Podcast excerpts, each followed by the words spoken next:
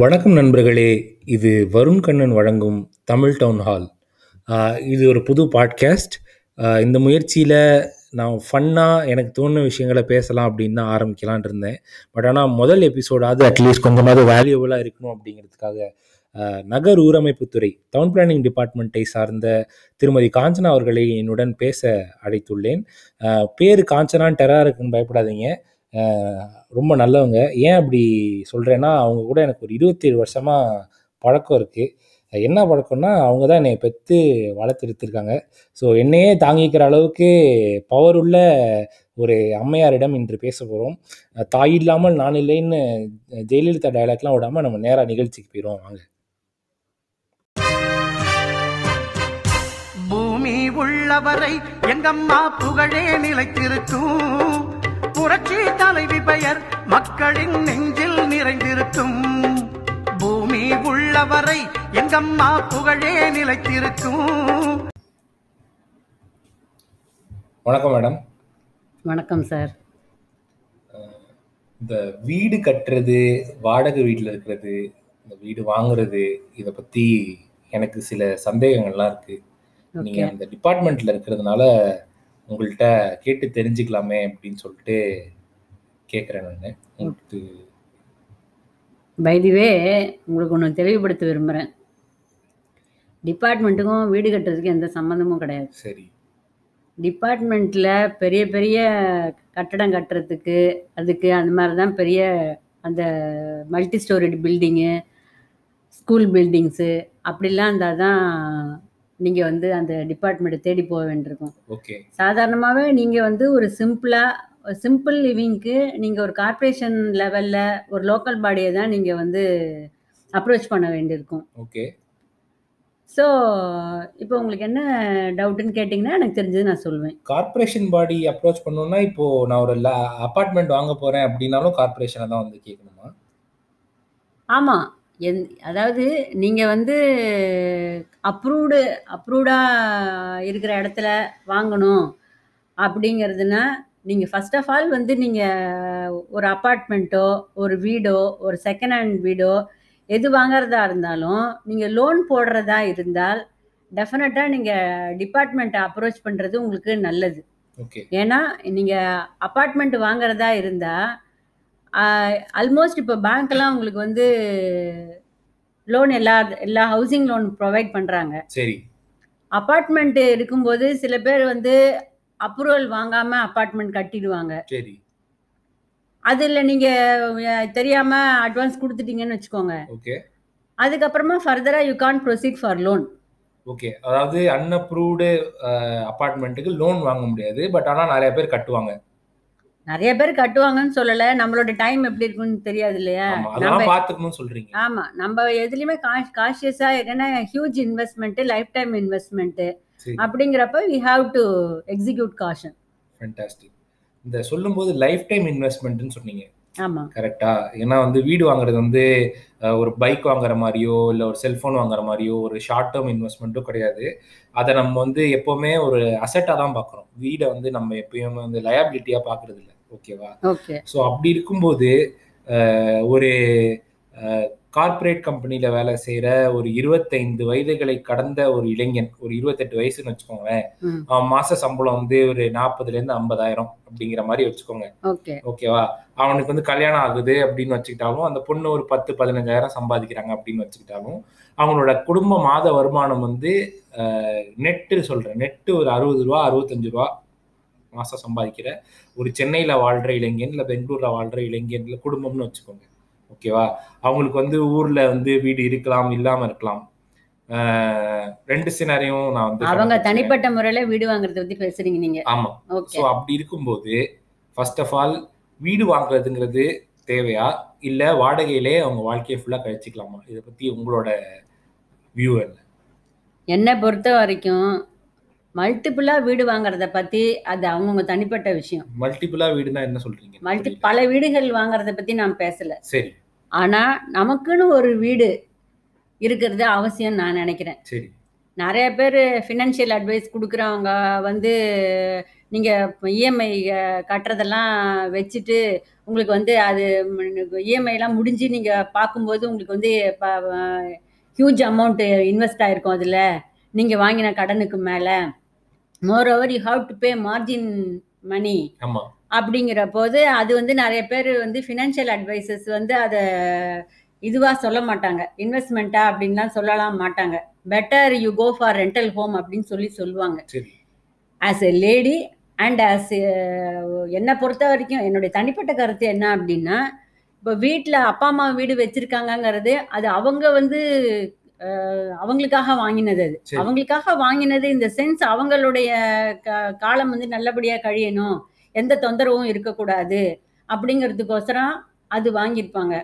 அது நாளைக்கு வந்து அவங்களுடைய காலம் வந்து எப்படி வேணா இருக்கலாம், அவங்களுக்கு நாளைக்கு ஐ மீன் லீகலா இருக்கு வர மாதிரியும் சிச்சுவேஷன் இருக்கலாம், இல்லாத மாதிரியும் இருக்கலாம், இல்லை மோர் பிரதர்ஸ் அண்ட் சிஸ்டர்ஸ் இருக்கலாம், அதுல டிவிஷன் இருக்கலாம், எவ்வளவோ ப்ராப்ளம் இருக்கலாம்.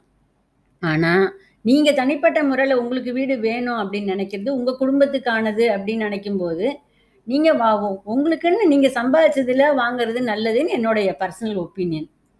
அதாவது நீங்க எப்பவுமே வந்து இப்போதைக்கு ஒருத்தர் வந்து மெட்ராஸ்ல லெட்ஸே இப்போ நிறைய பேர் அந்த ஐடி காரிடார் மாதிரி சோழிங்கநல்லூர் மாதிரி ஊர்ல இருக்காங்கன்னாலும் வச்சுக்காலும் சரி, இல்லை நீங்க மிட் மெட்ராஸ் சென்ட்ரல் மெட்ராஸ்ல இருக்காங்கனாலும் இதுவாக இருந்தாலும் சரி, இப்போதைக்கு வாடகை இருக்கிறவங்க அவங்க கூடிய சீக்கிரத்துல வந்து ஒரு வீடு வாங்கணும் அப்படிங்கிறது நீங்க நினைக்கிறீங்க அப்படிதானே? ஆமா, அப்படிதான் நினைக்கிறேன். ஏன்னா சென்னை மாதிரி மெட்ரோ சிட்டிஸ்ல பாத்தீங்கன்னா வெரி மினிமம் நீங்கள் வந்து ரொம்ப பெரிய 2000 ஸ்கொயர் ஃபீட்டு அப்பார்ட்மெண்ட் அப்படின்னு இல்லாட்டி கூட ஒரு சிம்பிள் லிவிங்க்கு ஒரு 750-800 ஸ்கொயர் ஃபீட்டாவது உங்களுக்கு தேவைப்படும் கண்டிப்பாக. சரி, ஏன்னா நீங்கள் உங்கள் ஒய்ஃபு ஆர் உங்கள் ஒட் பி ஒய்ஃபு உங்களுடைய குழந்தைங்கள் ஃபர்தராக அந்த மாதிரி இருக்கிறதுக்கு at least you need two bedded house minimum requirement 2 bedded house or 2 bedded flat இது தேவைப்படும் உங்களுக்கு. அப்படி இருக்கிற பட்சத்தில் they will charge rent at least 10K உங்களுக்கு வரும் தாராளமாக. 10-12 அக்கார்டிங் டு ஏரியா அது உங்களுக்கு வரும். Moreover if you opt for apartment அப்படின்னா ஃபார் ரெண்ட் அப்படின்னா you have to pay maintenance too. Correct. So இதெல்லாம் பார்த்தீங்கன்னா ஒரு 13,000-14,000 வரும். ஆனால் உங்களுக்கு வந்து அதில் ஒன்றும் நீங்கள் வந்து நீங்கள் சொன்னீங்க இந்த ப்ரோக்ராம் ஆரம்பிக்கும் போது 60-65,000 சேலரி இருக்கும் அப்படின்னு சொல்லி சொன்னீங்க. So 1/4 will be going for the rent. ஓகேவா? அதுவே நீங்கள் வந்து கஷ்டப்பட்டோ இப்போ உங்கள் கல்யாணத்துக்கு உங்கள் ஒய்ஃப் சைடில் ஏதாவது ஒரு நகை போட்டிருக்காங்கன்னு வச்சுக்கோங்க. நீங்கள் வேற ஏற்கனவே ஏதாவது சேவிங்ஸ் பர்சனல் சேவிங்ஸ் வச்சுருந்தீங்கன்னா ஏதோ மேனேஜ் பண்ணி பேங்க் ரெக்யூர்ஸ் 10% மார்ஜின் காஸ்ட். சரி, நீங்கள் ஏதாவது இப்போ டிசைட் பண்ணி இல்லை மோரோவர் உங்களுக்கு நிறைய ஹேர்டில்ஸ் இருக்கும் ரெண்டட் ஹவுசஸில். ஒன்ஸ் இன் 1 or 2 இயர்ஸில் வந்து அவங்க ரெண்டல் ஹைக் இருக்கும், நிறைய ப்ராப்ளம்ஸ் இருக்கும். ரெண்டாவது உங்களுடைய பர்சனல் இதெல்லாம் நீங்கள் வந்து எல்லாமே இப்போ நீங்கள் செவத்தில் ஆணை அடித்து பெரிய ஃபோட்டோ மாட்டணும்னு நினைக்கலாம், இல்லை கேலண்டர் மாட்டணும்னு நினைக்கலாம், அவங்க அதெல்லாம் பெர்மிஷன் கொடுக்காம இருக்கலாம் உங்களுக்கு. இப்போ உங்களுடைய ஓன் ஹவுஸ்ன்னு இருந்ததுன்னு வச்சுக்கோங்களேன், it is up to you, நீங்கள் என்ன வேணால் பண்ணிக்கலாம். இப்போ உங்களுக்கு இந்த கொரோனா இது COVID-19 இந்த வருஷம் ஒரு பெரிய இம்பேக்ட். அப்படி இருக்கும்போது இப்போ நிறைய பேருக்கு ஜாப் கட்ஸ் இருந்தது. ஆமாம், இப்போ சரி எல்லா டிபார்ட்மெண்ட்ஸும். ஆமாம், ஜாப் கட்ஸ் இருக்கும்போது இஃப் யூ ஓன் ஹோம்னு வச்சுக்கோங்களேன் உங்களுக்கு வந்து அந்த ரெண்டல் கிளச்சஸ்லாம் இருக்காது. உங்களுடைய வீடு நம்ம வந்து சாப்பிட்றோமோ சாப்பிட்லையோ ஒரு கூழோ கஞ்சியோ அந்த காலத்து கான்செப்ட் நான் பேசுகிறேன் உங்கள்கிட்ட, கூழோ கஞ்சியோ குடித்தோம் அப்படின்னாலும் நம்மளுடைய வீட்டில் நம்ம இண்டிபெண்ட்டாக இருக்கலாம், யாருமே நம்மளை வந்து ஒன்றும் சொல்ல மாட்டாங்க, ஹவுஸ் ஓனர் வந்து டிஸ்டர்ப் பண்ண மாட்டாங்க, நீங்கள் போங்க நம்ம வீட்டை காலி பண்ணுங்க அப்படின்லாம் வந்து டிஸ்டர்ப் பண்ண மாட்டாங்க. ஸோ அந்த மாதிரி அட்வான்டேஜஸ் வந்து நமக்கு வந்து இருக்குது. ஸோ ஒரு லோன் எடுத்துகிட்டு இருக்கவங்க கூட இந்த கோவிட் சுச்சுவேஷன்லாம் பாதிக்கப்பட்டாங்க. பட் ஆனால் அவனுக்கு வந்து கவர்மெண்ட் வந்து மொரட்டோரியன் பீரியட் எக்ஸ்டெண்ட் பண்ணியிருக்காங்க. பட் ஆனால் ஒரு வாடகை கொடுக்குற ஓனர் எல்லா ஓனரும் எக்ஸ்டெண்ட் பண்ணுவாங்கன்னு சொல்ல முடியாது. கரெக்டு தானே? ஆமாம். ஸோ அப்படி இருக்கும்போது ஒரு சொந்த வீடை வச்சிருக்கிறவனுக்கு அப்போதைக்கு அது கஷ்டமாக இருந்தாலும் பின்னாடி கட்டிக்கலாங்கிற மாதிரி ஒரு ப்ரொவிஷன் இருந்தது இந்த தடவை. நீங்கள் 2 விதமாக இந்த பிரச்சனையை உங்களுடைய கண்ணோட்டத்துல பார்க்கலாம். என்னை பொறுத்த வரைக்கும் நான் சொந்த வீடு, நமக்கு தொந்தரவு இல்லை அப்படிங்கிறேன். சில பேர் என்ன சொல்லுவாங்க, ஜாப் கட் இருக்கும்போது இஎம்ஐ கட்டுறது கஷ்டம் அப்படின்னு கூட சொல்லுவாங்க. ஆனா யாரா இருந்தாலும் என்னை பொறுத்த வரைக்கும் வெரி மினிமம் ஒரு 3 months சேலரி வந்து உங்க எஸ்பிஐ அக்கௌண்ட்ல வச்சிருந்தீங்க அப்படின்னா you will be able to manage. அது வச்சிருக்கிறது ஒரு தம்புருள் மாதிரி நீங்க வச்சுக்கிட்டீங்க அப்படின்னா ஏதோ ஒரு பேட் டைம் வந்தா கூட you can easily come over it. Okay, இது நீங்க சொல்றதுக்கு நல்லா இருக்கு. பட் ஆனா வந்து மெட்ராஸ் மாதிரியான ஒரு நகரத்துல 50,000 சம்பாதிக்கிற ஒரு ஃபேமிலி வந்து 3 மாசம் சேலரி வந்து சேர்க்கணும் அவசியம். நான் அந்த கருத்தை வந்து உடன்படுறேன். அது வந்து எமர்ஜென்சி டெபாசிட்டா வச்சுக்கணும் அப்படின்னு எல்லாரும் சொல்லுவாங்க. பட் ஆனா இப்போ எல்லாம் மவுத் டு எக்ஸ்பென்சஸ்ங்கிற மாதிரி வந்ததுக்கு அப்படியே செலவாயிடுது, காசு எப்படி வந்ததுன்னே தெரியல, வந்தோடனே காலி ஆயிடுது அப்படின்னு சொல்லிட்டு சொல்றாங்க. அது சேவிங்ஸ் குறைபாடுன்னு நான் எடுத்துக்கிட்டாலும் அதை பத்தி தனியா பேசுவோம். இப்போ முதல்ல back to the house topic வருவோம். இது வந்து நீங்க இவ்வளவு நேரம் பேசினதெல்லாம் ஃபினான்ஷியல் பாயிண்ட் ஆஃப் வியூல இருந்து கரெக்டா, பட் ஒரு சைக்காலஜிக்கல் பாயிண்ட் ஆஃப் வியூல இருந்து வீடு அவசியம்னு ஏன் நினைக்கிறீங்க? நீங்க வாடகை வீட்டில் இருந்திருந்தா அதோடைய சாதக பாதகங்கள் என்னன்னு கொஞ்சம் சொல்ல முடியுமா? நான் மேரேஜ் ஆன புதுசில் நாங்கள் வந்து வாடகை வீட்டில் தான் இருந்தோம். சரி, வாடகை வீட்டில் எங்களுடைய நீங்கள் சொல்கிற இதே பாயிண்ட் தான், ஹேண்ட் டு மவுத் அந்த ப்ராப்ளத்தில் தான் இருந்தேன். என்னோடதுல ஹேண்ட் டு மவுத்னா எவ்வளோ வாடகை கொடுத்துட்டு இருக்கீங்க? இப்போ வாடகை வந்து ஒரு 750 அந்த ரேஞ்சில் கொடுத்துட்டு இருந்தோம். 750 வச்சுக்கோங்களேன். 750 rupees. யா, ஓகே. அப்போ உங்கள் குடும்ப மாத வருமானம் எவ்வளோ மொத்தமாக? என்னுடைய கைக்கு என்னோட நெட் சேலரி வந்து ஒரு 2800 அந்த ரேஞ்சில் வச்சுக்கோங்க. சரி, எங்க ஹஸ்பண்ட் வந்து பிரைவேட் ஸ்கூல்ல தான் ஒர்க் பண்ணார். சரி, ஆசிரியராக இருந்தார் அப்படிதானே? ஆமா. ஓகே, அவருக்கு ஒரு 1100 rupees அந்த மாதிரி தான் சேலரி.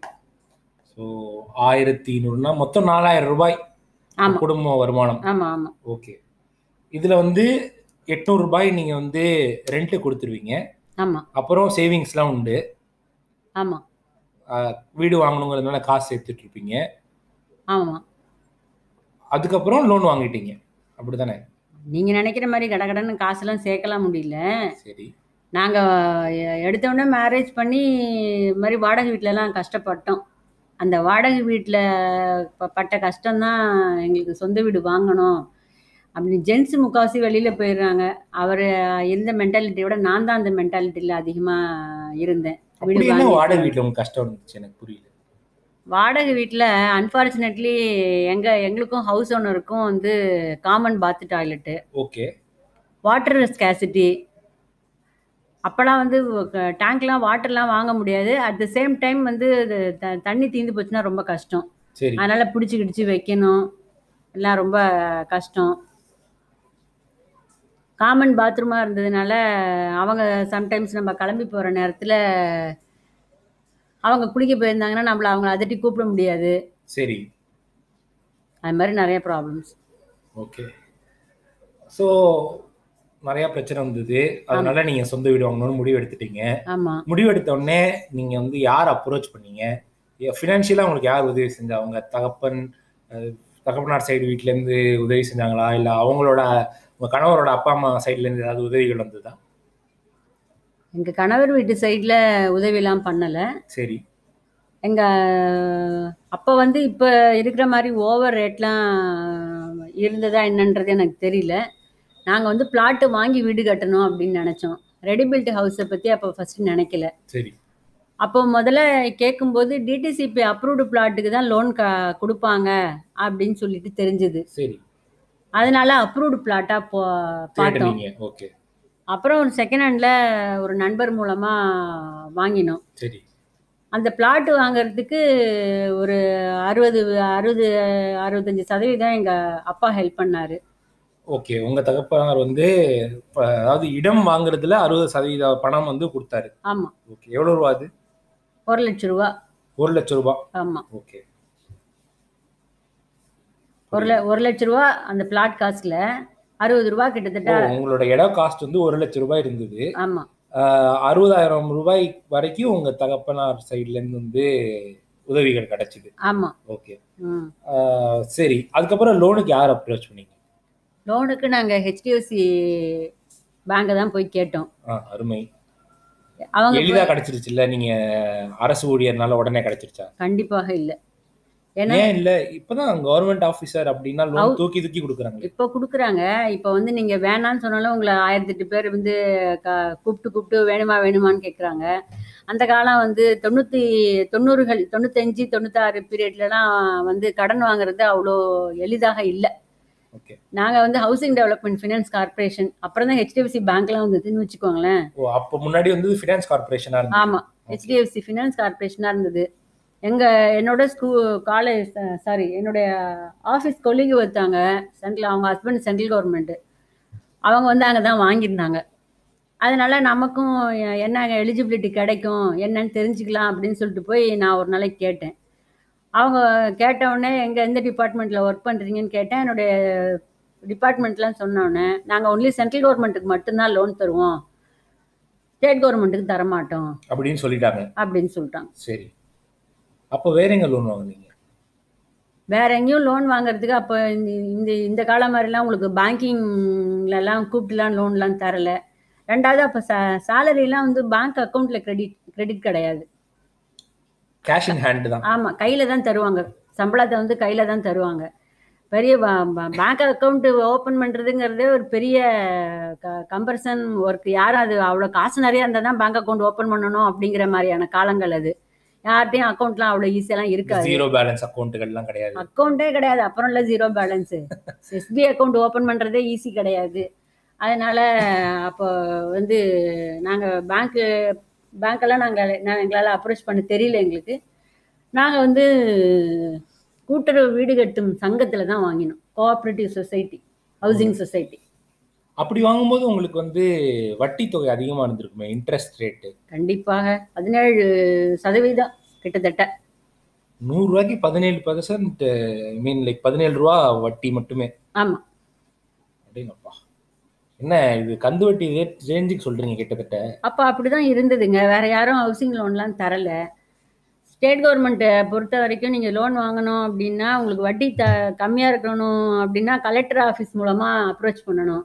அதெல்லாம் வந்து ஸ்டேட் வைடு சீனியாரிட்டிலாம் போடுவாங்க, டிஸ்ட்ரிக்ட் வைடு சீனியாரிட்டிலாம் போட்டு தருவாங்க. அப்படிங்கிறப்போ எப்போ சேங்ஷன் ஆகும் எப்போன்றதுலாம் தெரியாது.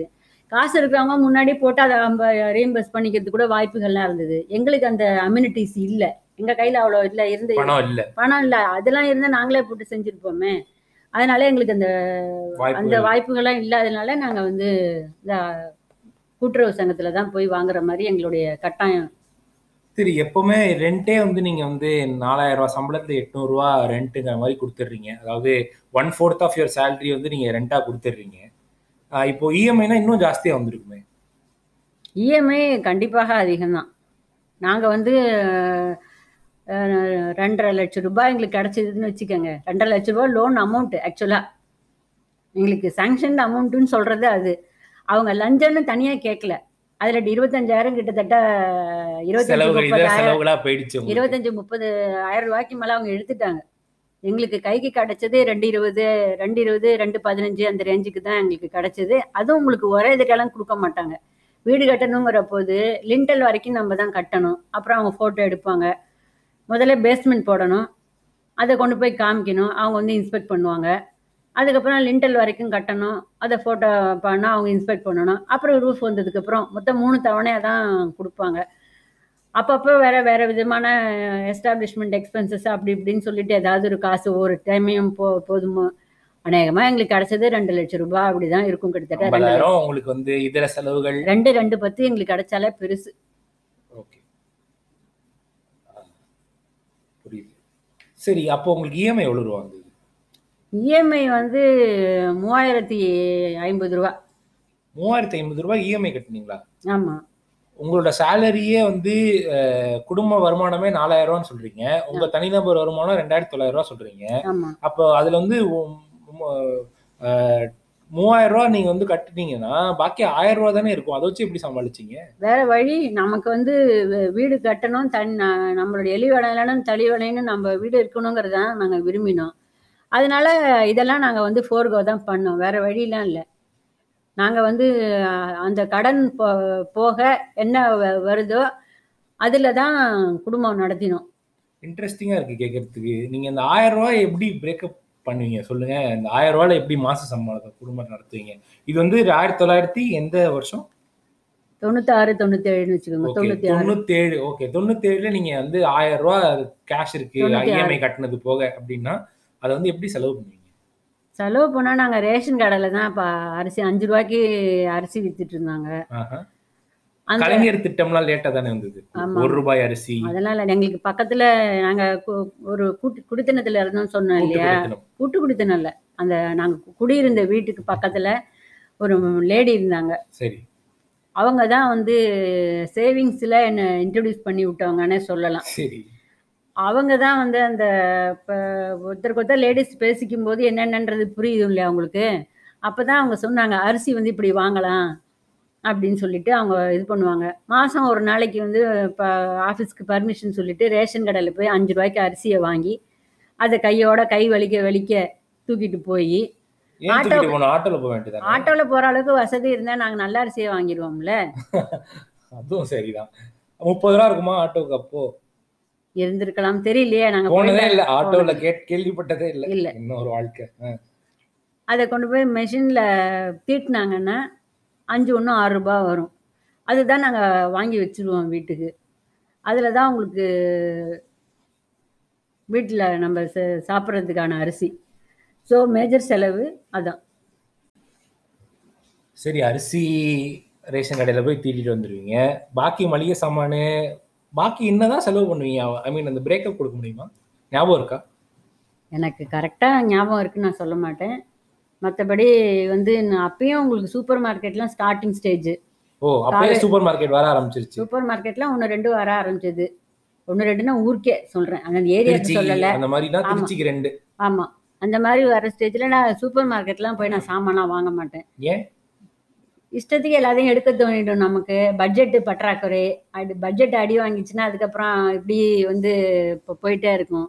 அதனால அண்ணாச்சி கடை தான். அண்ணாச்சி கடையில மளிகை லிஸ்ட் எழுதி கொடுத்தாச்சுன்னா வேலைக்காரன்ல வர சிவகார்த்திகேயன் அரசியல் வந்து அப்பயே நீங்க வந்து செயல்படுத்திருக்கீங்க. நாங்க செயல்படுத்தணும் இல்ல, எங்களுடைய கட்டாயம் அப்படி, வேற வழி இல்ல. ஆமா, வாழ்க்கை கட்டாயம் அது. சரி, அண்ணாச்சி கடையில லிஸ்ட் கொடுத்துருவீங்க. ஆமா, எடுத்த உடனே முதல்ல ஹாஸ்பிட்டலுக்கு எடுத்து வச்சிருவோம் காசு. எவ்வளவு எடுத்து வைப்பீங்க? ஒரு மினிமம் ஒரு 150 200 ரூபாய் எடுத்து வைப்போம். அது என்ன கணக்கு ஹாஸ்பிட்டலுக்கு? நான் இந்த மாதிரி யாரும் சொல்லி கேள்விப்பட்டதில்லை. சாமிக்கு போடுவேன்னு சொல்லுவாங்க, இல்லை அரிசி பருப்பு வாங்குவாங்க, சேவிங்ஸ் பண்ணுவேன்னு கூட சொல்லுவாங்க. எடுத்த உடனே ஹாஸ்பிட்டலுக்கு பிரிக்க, அது என்ன நீங்கள் சொல்லுங்க. எனக்கு எப்பயுமே கொஞ்சம் இம்யூனிட்டி கம்மி, அதனால எனக்கு எப்படியும் அப்பப்பா உடம்புக்கு வந்துடும். சரி, அந்த நேரத்தில் போய் டாக்டர்கிட்ட போகணும், காசு கொடுன்னு யார்ட்டாவது கடன் வாங்குறது அசிங்கம். முதல்ல கடன் வாங்குறதே அசிங்கம், அவ்வளவா விரும்பலை நான். அதனால் மோரோவர் எங்களுக்கு குழந்த பிறந்து ஃப்ரீக்வெண்ட்டாக எங்கள் பையனுக்கு உடம்புக்கு முடியல அப்படின்னாலும் டாக்டர்கிட்ட தான் போய் காமிக்கிற மாதிரி இருக்கும். அதனால் மினிமம் எடுத்து தான் வைக்க வேண்டியிருக்கும். மற்ற என்ன பண்ணுறோமோ இல்லையோ அது நெசசிட்டி ஆச்சு. அடுத்தடுத்து அது சரியாக தானே, உடம்பு சரியில்லை தானே அடுத்த வேலைக்கு இப்போ நம்ம கண்டினியூ பண்ண முடியும். அதனால் சாமிக்கு கொஞ்சமாக எடுத்து வைப்போம். மற்றபடி டாக்டருக்கு தர வேண்டியது முதல்ல ஒரு கவர் போட்டு நான் எங்கே வச்சேன்னு எனக்கே மறந்து போகிற மாதிரி எடுத்து வச்சிருவேன். சரி, அதுக்கப்புறம் நம்ம ப்ரொவிஷன் வாங்கிறது, மற்ற இப்போ டிரான்ஸ்போர்ட்டு, அதை தவிர இப்போ நாங்கள் எடுத்த உடனே உங்களுக்கு சேவிங்ஸோடலாம் நாங்கள் ஃபேமிலி ஆரம்பிக்கல. அதனால் அப்படி இருக்கும்போது அந்த சில கடனெல்லாம் முன்னாடியே சில கமிட்மெண்ட்லாம் இருந்தது இந்த பிளாட் வாங்கிறதுக்கு முன்னாடியே. அந்த கடனெல்லாம் அடைக்கணும்னால அதுலேயும் கொஞ்சம் எடுத்து வச்சு அதில் ஒரு சீட்டு கிட்டு போட்டு சேவ் பண்ணி அந்த கடன் அடைக்கணும் இல்லையா.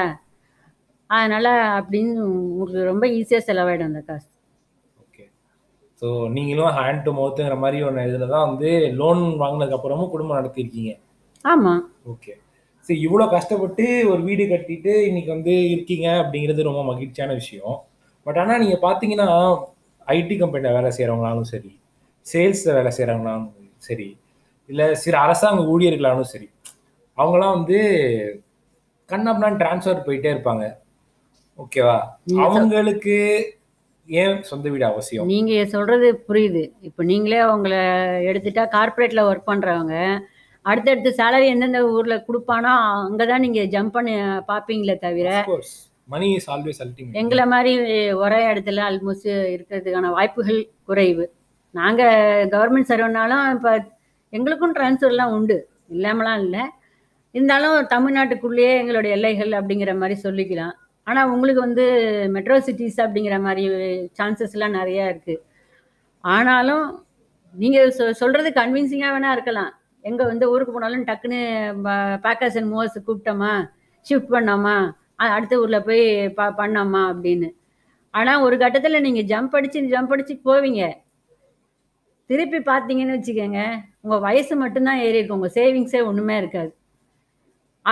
நீங்கள் எந்த ஊரில் இருந்தாலும் ஏதோ ஒரு கமிட்மெண்ட்டோட ஒரு வீடு வாங்கி வச்சுருந்தீங்க அப்படின்னா, நாளைக்கு வந்து ஒரு கம்பெனி லே ஆஃபோ அல்லது ஏதாவது ப்ராப்ளமோ இருந்தால் கூட அங்கே போய் உட்காந்து ஏதாவது ஒரு சின்ன வேலை பார்த்து கூட உங்களுக்கு உங்களுடைய இதை நீங்கள் லைவ்லிஹுட்டை நீங்கள் சமாளிச்சிடலாம். அதாவது ரேஷன் கடையில் அரிசி வாங்கியா பொழைச்சிக்கலாம். நான் இப்போதைக்கு இப்போ அரசியல் பேச விரும்பலை, ரேஷன் கடை அப்படின்னு சொல்கிறத பற்றி.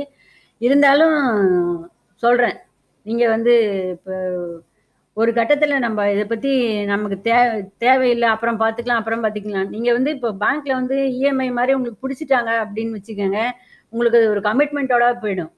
நீங்கள் ரெண்ட்டில் வந்து ரெண்ட்டு கொடுக்கும்போது அது இஎம்ஐ கணக்கில் வராது உங்களுக்கு. அப்படிங்கிறப்ப நீங்கள் லக்ஸூரியஸாக அப்படியே போயிட்டே இருந்திருப்பீங்க.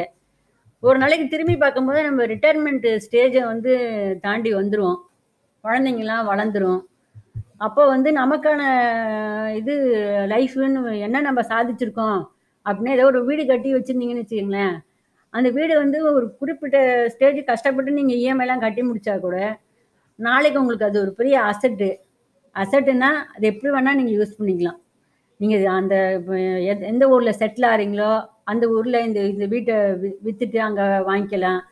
அல்ல வேறு ஏதாவது எக்ஸ்பென்சஸ் அப்படின்னா அது மார்கேஜ் பண்ணிவிட்டு அதில் இருக்கிற பணத்தை எடுத்து உங்களுக்கு திடீர்னு ஒரு பிஸ்னஸ் ஸ்டார்ட் பண்ணுறீங்க, ஏதோ ஒரு தேவை அப்படின்னா கூட அதை யூஸ் பண்ணலாம். அதாவது வீடு லோன் கட்டி முடிச்சுட்டு ஒரு 40 வயசில் நான் ஒரு பிஸ்னஸ் ஆரம்பிக்கும் அப்படின்னா வீட்டு அடமானம் வச்சு கூட நீங்கள் ஒரு பிஸ்னஸ் ஆரம்பிக்கலாம்.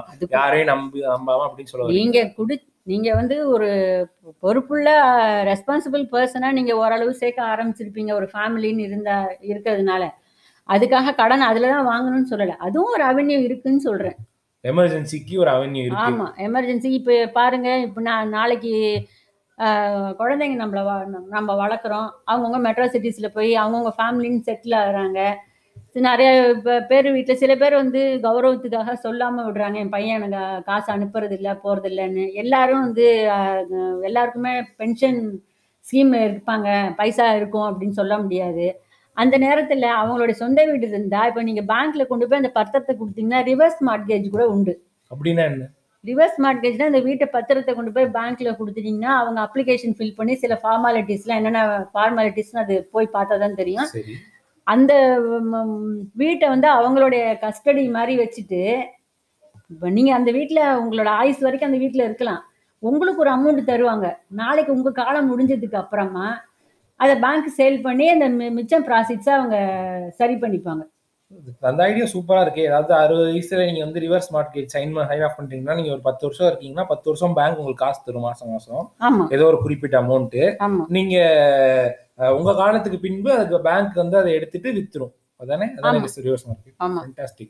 இது இந்த பாயிண்ட் ஆஃப் வியூ யாருமே இது வரைக்கும் சொன்னதில்லை. எல்லாருமே வந்து அடமானம் வைக்கலாம், வாடகைக்கு விடலாம், விற்கலாங்கிற மாதிரி சொல்லியிருக்காங்களே தவிர இந்த ரிவர்ஸ் மார்க்கெட் பண்ணி இன்னொரு பாட்காஸ்ட்டை நம்ம தெளிவாக பேசுவோம்.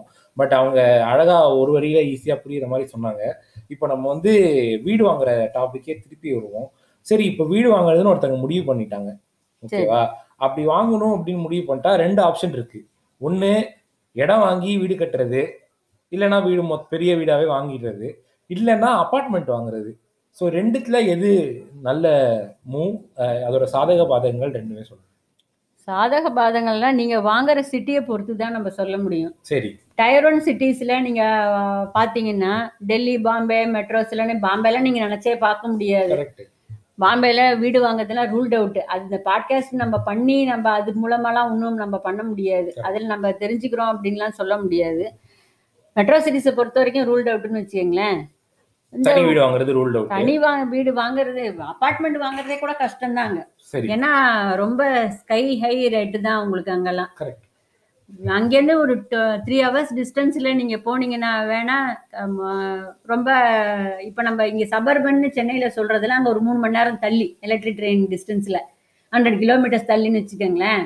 அப்படி நீங்க வாங்குற பட்சத்துல வேணா நீங்க வந்து 17th floor 18th floor அந்த மாதிரியான இடத்துல வாங்கறதுக்கான வாய்ப்புகள் இருக்கு. அது பாம்பே மாதிரியான ஊர்களில் சொல்றீங்க நீங்க. ஆமா சரி, பாம்பே விடுங்க, நம்ம மெட்ராஸ்லயே எடுத்துக்கலாமே. இப்போ மெட்ராஸ்ல வந்து சோழிங்கநல்லூர்னு ஒரு எண்ட் ஆஃப் தி கார்னர், இந்த பக்கம் எடுத்துக்கிட்டீங்கன்னா அம்பத்தூர், இல்லை சவுத் சைடு எடுத்துக்கிட்டிங்கன்னா வந்து ஊரப்பா தாம்பரம் தாண்டி ஊராப்பாக்கம் அந்த மாதிரியான ஏரியாஸ்லாம் வந்து ரீசனபிள் ரேட்டுக்கு வந்து உங்களுக்கு அப்பார்ட்மெண்ட் கிடைக்குது.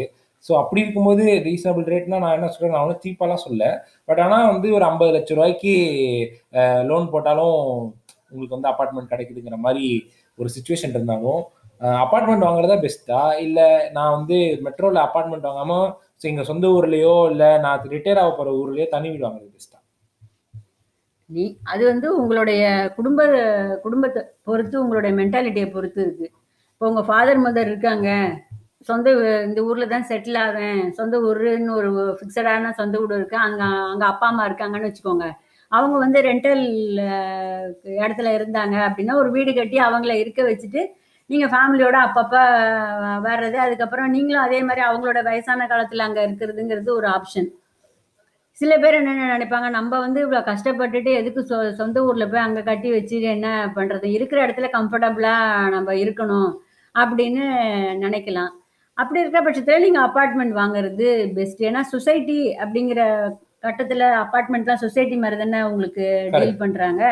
அப்படி இருக்கும்போது நிறைய குழந்தைங்களோட இன்டராக்ஷன் உங்கள் குழந்தைங்களுக்கு கிடைக்கும். அக்கம் பக்கத்தில் சேஃப்டி, அக்கம் பக்கத்தில் வந்து என்ன நடக்குது, நீங்கள் வந்து சொசைட்டி கன்ஸ்டன்ஸ் எல்லாம் உங்களுக்கு கரெக்டாக தெரிஞ்சு நீங்கள் அதுக்கு தகுந்த மாதிரி இருக்கிறதுக்கான வாய்ப்புகள் அதிகம். Moreover theft.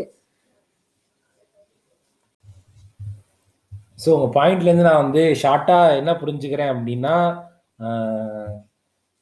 ஒருத்தரோட ப்ரிஃபரன்ஸ் பொறுத்து அப்பார்ட்மெண்ட்டோ தனி வீடோ அப்படிங்கிறத டிசைட் பண்ணோம். ஆனால் நீங்கள் வந்து வீடுன்னு நம்மளுக்குன்னு ஒரு சொந்த வீடு இருக்கணும்னு உறுதியாக இருக்கீங்க. உங்களோட கான்செப்ட் எனக்கு புரியுது. ஸோ அதில் நிறையா பேர் நீங்கள் உடன்படலாம் நேயர்களே, பட் அவங்க அவங்களோட தரப்பு கருத்துக்களை வந்து நம்ம கூட பகிர்ந்துக்கிறாங்க. சரி, ஒரு இது முடியறதுக்கு முன்னாடி நான் சின்ன கேள்வி. இப்போ நாளைக்கு வீடு விற்கிறது அப்படின்னு வந்துட்டா எதுல ஈஸியா வந்து மொபிலைஸ் ஆகும்? அப்பார்ட்மெண்ட் மாதிரியான வீடுகளா இல்லை தனி வீடுகளா? ரெண்டுமே வந்து நீங்க சொன்ன மாதிரி சொந்த ஊரு மெட்ரோ சிட்டின்னு வச்சுக்கோங்களேன், அப்படி இருக்கிற கேஸ் எப்படி இருந்தாலும் நீங்க எங்க வாங்கிருக்கீங்கிறத பொறுத்து. எப்படி இருந்தாலும் நீங்க ஷகர் ஏரியால நல்லா எல்லாமும் இருக்கிற வசதியான இடத்துல எல்லாத்துக்கும் அப்ரோச்சபிளாக இருக்கிற இடமா அந்த மாதிரி இடமா பார்த்து வாங்கியிருந்தீங்கன்னா ஐதர் அப்பார்ட்மெண்ட்டா ஆர் இண்டிவிஜுவல் ஹவுஸு உங்களுடைய பண தேவைக்கு தகுந்த மாதிரி தான் நீங்கள் டிசைட் பண்ண முடியும். நீங்கள் ப்ரைம் லொக்கேஷனில் போய் இப்போ மெட்ராஸில் வெஸ்ட் மாம்பலத்தில் நீங்கள் வீடு வாங்கணும்னு நினச்சா லோன் போட்டு நீங்கள் வீடு வாங்கணுங்கிறீங்க. அப்படி வாங்குற பட்சத்தில் வெஸ்ட் மாம்பலத்தில் போய் இண்டிவிஜுவல் ஹவுஸ் வாங்க முடியுமா? ரொம்ப கஷ்டம்தான். டெஃபினட்டாக you have to think about apartment. அப்படிங்கிற பட்சத்தில் அந்த மாதிரி அப்ரோச் தான் நமக்கு முக்கியம். அப்படி இருந்தால் நமக்கு கொஞ்சம் ஈஸியாக சேல்ஸ் ஆக வாய்ப்பு இருக்குது, அது எங்கே இருந்தாலும். ஃபேண்டாஸ்டிக். கடைசி கேள்வி, இதோட வந்து நம்ம நிகழ்ச்சியை வந்து நிறைவுக்கு கொண்டு வரலாம். ஓகே. ஒரு காலேஜ் முடிச்சு வேலைக்கு சேர்ந்த இளைஞன், சரி, அவர் வந்து வீடு கட்டணும் அப்படின்னு சொல்லிட்டு அவங்க வீட்லேயும் சொல்றாங்க, அவரும் முடிவு எடுத்துருக்காரு அப்படின்னா அதுக்கான ஆயத்த வேலைகளை அவர் என்னென்னலாம் செய்யணும், எப்போ வந்து லோன் போடணும், எப்போ வந்து அது வீடு வாங்குறதுக்கான வேலைகளை ஆரம்பிக்கணும்? ஒரு நான் சொல்றது வந்து ஒரு மெட்ரோல சென்னை மாதிரி சோழிங்கநல்லூர் மாதிரியான ஒரு அப்பார்ட்மெண்ட் வாங்கணும் அப்படின்னு நினைக்கிறாருன்னா அவர் அதுக்கான ஆயத்த வேலைகள் என்னென்னலாம் செய்யணும்? அவங்களுடைய குடும்பம் எப்படி இருக்குன்றது நமக்கு தெரியாது. ஒவ்வொருத்தருடைய குடும்ப சூழ்நிலைகள் ஒவ்வொரு மாதிரி இருக்கலாம். சரி, சில பேர் வீட்டுல கொஞ்சம் சப்போர்ட்டிவா இருக்கிற மாதிரி இருக்கலாம். சரி, அவங்க அதுக்கு தகுந்த மாதிரி முடிவு எடுக்கணும். சில பேர் ஒண்ணுமே பாவம் அப்பா அம்மா வந்து பையனை டிபெண்ட் பண்ணி தான் இருக்கும். அவங்க ரொம்ப ஃபர்ஸ்ட் கிராஜுவேஷன் மாதிரி சில வீடுகள் இருக்கு. பையன் தான் வந்து குடும்பத்தை மேல கொண்டு வரணும் அப்படிங்கிற மாதிரி சிச்சுவேஷன் இருக்கும். அதுக்கு தகுந்த மாதிரி ஏன்னா ஃபினான்ஷியல் கன்ஸ்டன்ட்டை பத்தி பேசுறதுனால இதெல்லாம் பேசுறேன் நான். நீங்க வந்து இப்போ கொஞ்சம் ஓரளவு வசதி மிக்க ஃபேமிலி பின்புலம் இருக்குன்னு வச்சுக்கோங்க, அவங்களே உங்களுக்கு சப்போர்ட் பண்ணுவாங்க. ஏதோ மார்ஜினுக்கோ நீங்க போய் வீட்டில் டிசைட் பண்ணாம செய்ய மாட்டீங்க, வீட்டில் போய் பேசுவீங்க, அம்மா நான் வாங்க போறேன், அப்பா நான் இது மாதிரி பண்ணலான் இருக்கேன் அப்படின்னு சொல்லும் போது நீங்க பட்ஜெட்லாம் போடுவீங்க, இந்த ரேஞ்சில் எப்படி வாங்கலாம் அப்படி இப்படின்னு நினைக்கும் போது, சரிப்பா என்கிட்ட நாங்கள் இவ்வளோ தூரம் சேவ் பண்ணி வச்சுருக்கோம், இது இவ்வளோ தரோம், நீங்கள் உனக்கு எவ்வளோ லோன் கிடைக்கும் என்னன்றதெல்லாம் பார்த்து பேசுவோம் நம்ம அப்படின்னு சொல்லுவாங்க. பின்புலமே ஒன்றும் இல்லாமல் இருக்கும்போது அதையும் சேர்த்து அவங்க ரெடி பண்ணணும் இல்லையா? அதனால் யாராக இருந்தாலும் வேலை கிடைச்சதுக்கப்புறம் தயவுசெய்து சேவிங்ஸில் கான்சன்ட்ரேட் பண்ணுங்கள்.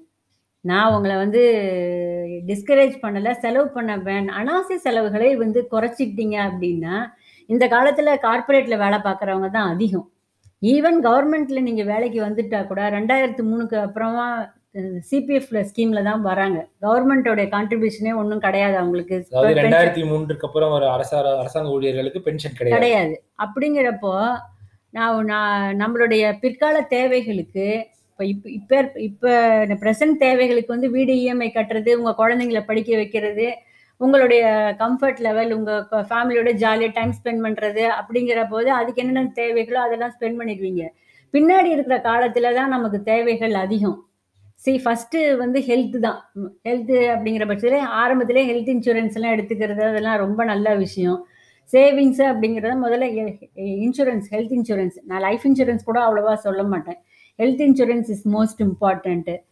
அந்த மாதிரி இப்போ நீங்கள் சேவிங்ஸ் ஓரளவு வச்சுக்கணும். அப்புறம் வீடு கட்டணும் அப்படின்னா ஒரு 10% மார்ஜின் நீங்கள் க்ரியேட் பண்ணிக்கணும். ஏதாவது ஒரு சப்போஸ் நீங்கள் ஒரு கம்பெனியை ஒரு லாக் அவுட்டை ஃபேஸ் பண்ணுது, அல்லது ஏதோ ஒரு ரெசெஷன், ஒரு சுவிட்ச் ஓவர் இருக்கும்போது நீங்க கொஞ்சம் ரெஸ்ட் எடுத்துட்டு கொஞ்சம் ட்ரை பண்ணி கேப் எடுத்துட்டு பண்ணலாம் அப்படின்னு நினைக்கும் போது, அப்ப நம்ம தேவைகளை வந்து சாப்பிடாமலாம் இருக்க முடியாது. அப்ப நம்மளோட தேவைகள் பாட்டுக்கு இருந்துட்டு தான் இருக்கும்.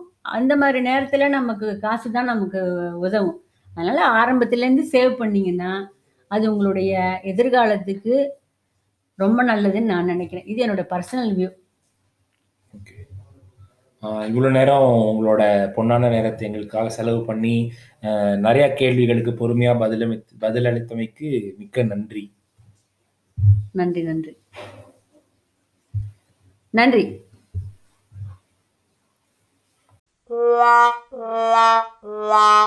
நன்றி.